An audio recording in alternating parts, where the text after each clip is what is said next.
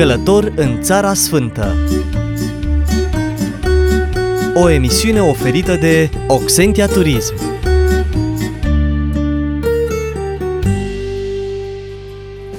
Shalom, dragii mei călători și iubitori ai Țării Sfinte! Cred că ați așteptat cu nerăbdare să pornim din nou la drum în descoperirea unui alt loc spectaculos al Israelului. Pe lângă locurile destinate vizitării obiectivelor de tip religios, statul Israel dezvăluie privitorilor o țară minunată cu temperaturi mai ridicate decât în România. Spre exemplu, în Israel, cea mai friguroasă lună este ianuarie, temperaturile încadrându-se undeva în jurul valorilor de 14-18 grade Celsius. Noi vom vizita astăzi zona din arealul Mării Moarte, o zonă mai mult deșertică în care se află rezervația naturală Enghedi, peșterile de la Qumran sau fortăreața antică Masada. Dar pentru că am menționat Marea Moartă, iată în cele ce urmează câteva informații despre ea. Marea Moartă se găsește la 400 de metri sub nivelul mării. Are o suprafață de aproximativ 600 de kilometri pătrați, este alimentată cu apă doar de râul Iordan și este o mare închisă. Nu are deschidere la vreo altă mare. Cu mai multe informații îl ascultăm pe ghidul nostru Mordecai Leventer.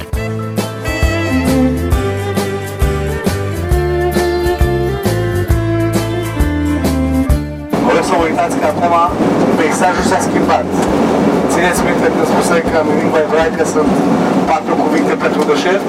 Uite, acum aproape că nu mai sunt copaci, sunt puține plante și este în drum spre Eilat, este foarte interesant să știți că de aici, capitala Iordaniei, Aman, se află pe munții din Zare acolo.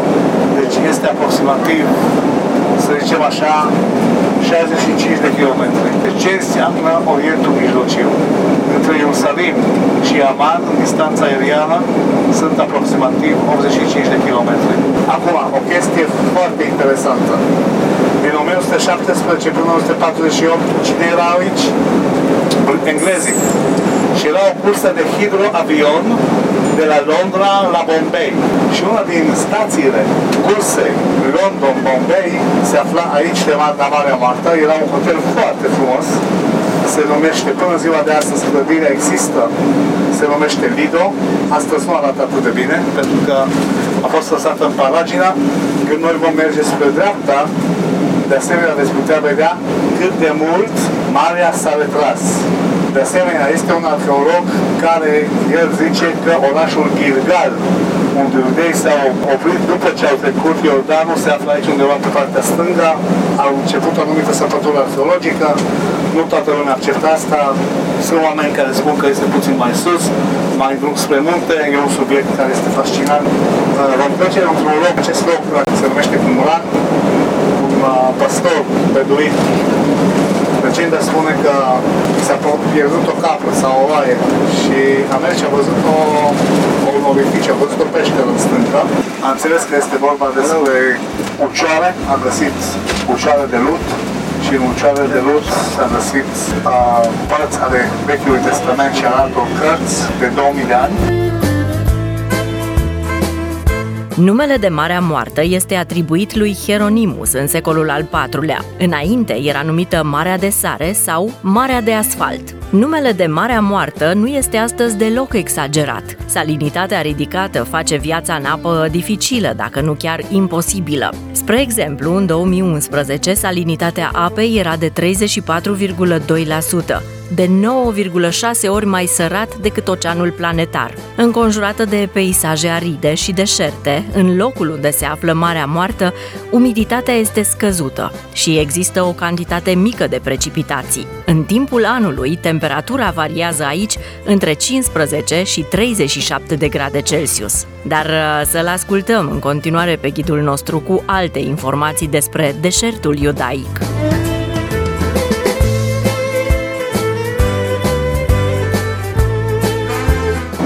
Personalitate a societății israeliene a murit. Erau oameni care îl iubeau, erau oameni care îl urau, dar era un om care a făcut pentru această țară și ceva și avea un vis întotdeauna, se numea Shimon Peres. A fost prim-ministru, a fost și președinte și el a văzut că Marea, uitați-vă, că vine din ce în ce mai, mai mică și atunci a spus, hai să facem un canal al mării. Pentru că noi suntem acum la minus 420 de metri sub nivelul mării. Deci de la mine la dreapta, deci pe vest, este Marea Mediterană. De la mine la sud este Marea Roșie. Și a spus, păi putem utiliza marea și putem de asemenea să facem în partea dreaptă să află locul care se numește Cumran. Aici s-au găsit uh, surile de Biblie de 2000 de ani. Și atunci s-au gândit el, hai să facem un canal al marilor, cum am spus, deci cădere libere de apă din Marea Mediterană sau din Marea Roșie, ca așa apa la Marea Moartă se va umple puțin. Acest proiect încă nu a ieșit, nu s-a făcut. De ce? Pentru asta sunt trei motive. Primul motiv, banii. Costă foarte mult bani să face acest canal.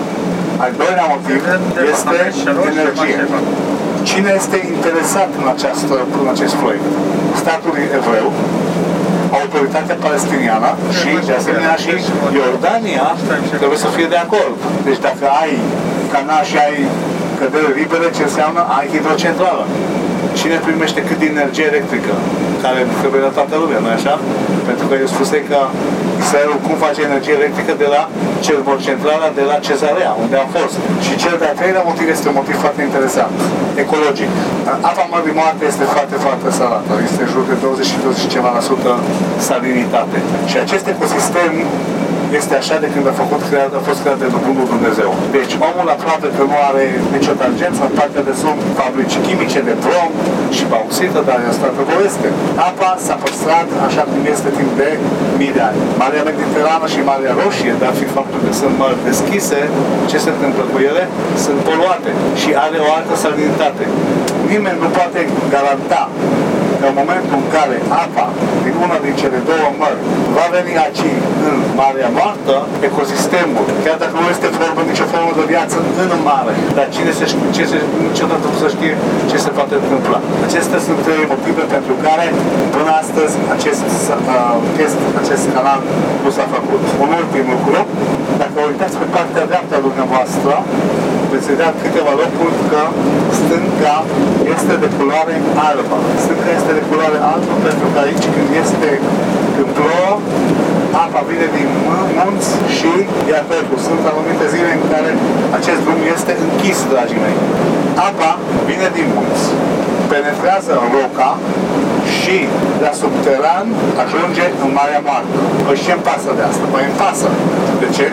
Pentru că sub nivelul pe care îl vedeți dumneavoastră la subsol este și rocă salină, deci cu sare. Și în momentul în care apă dulce merge la salină, ce se întâmplă? Sarea se dizolvă. Țineți minte ce vă spusei la cu legătură cu peșteri în stâncă? Deci oameni care erau în chilii în stâncă, vedeți, orificii în stâncă, de exemplu aici pe partea dreaptă, erau chilii ale oamenilor creștini din secolul 3 până în secolul 7, care se aflau aici, aici la casa lor. Se pare că se lucrau cu produse agricole și odată pe săptămână se întâlneau la o comuniune, un loc se numește Laura.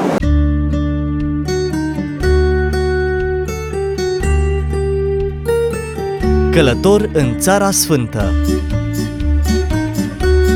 O emisiune oferită de Oxentia Turism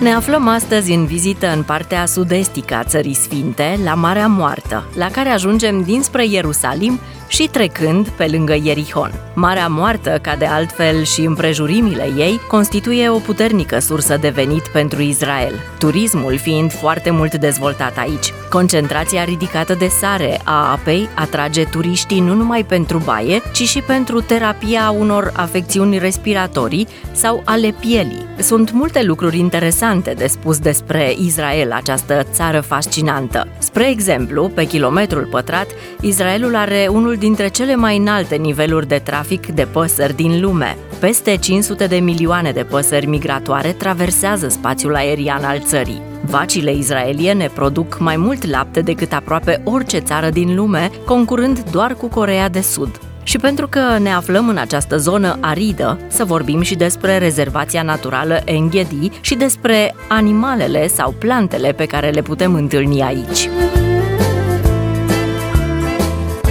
Unde bate soarele aproape toată zi, nu se căște nimic, că soarele, vă știți, răsare la răsărit, da?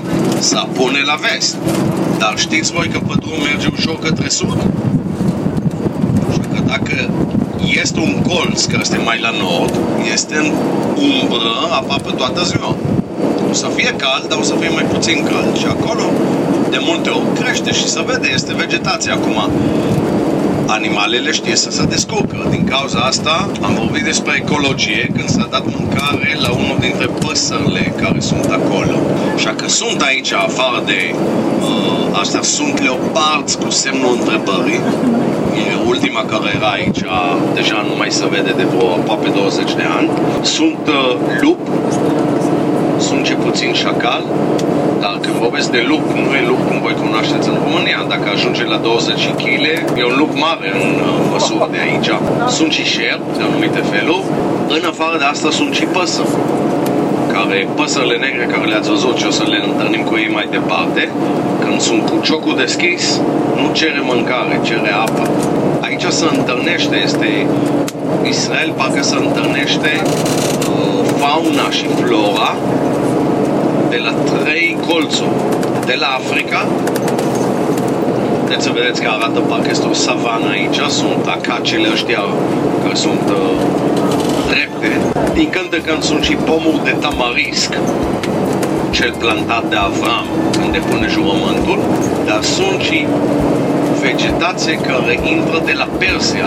Faptul că evrei se așează la locul care nimeni nu trăia înainte de ajunge aici evrei la cel mai mult după aflarea statului, unde crește evrei are grijă să fie și irigație și să crește și alți pom ornamentali.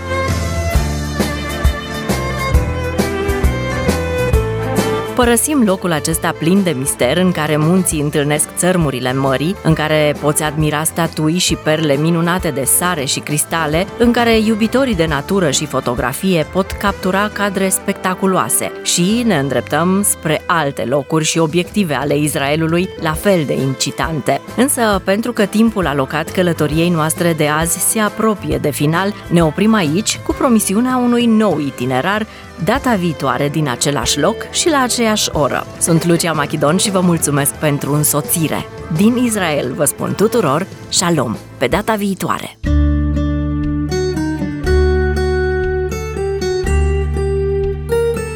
Călător în Țara Sfântă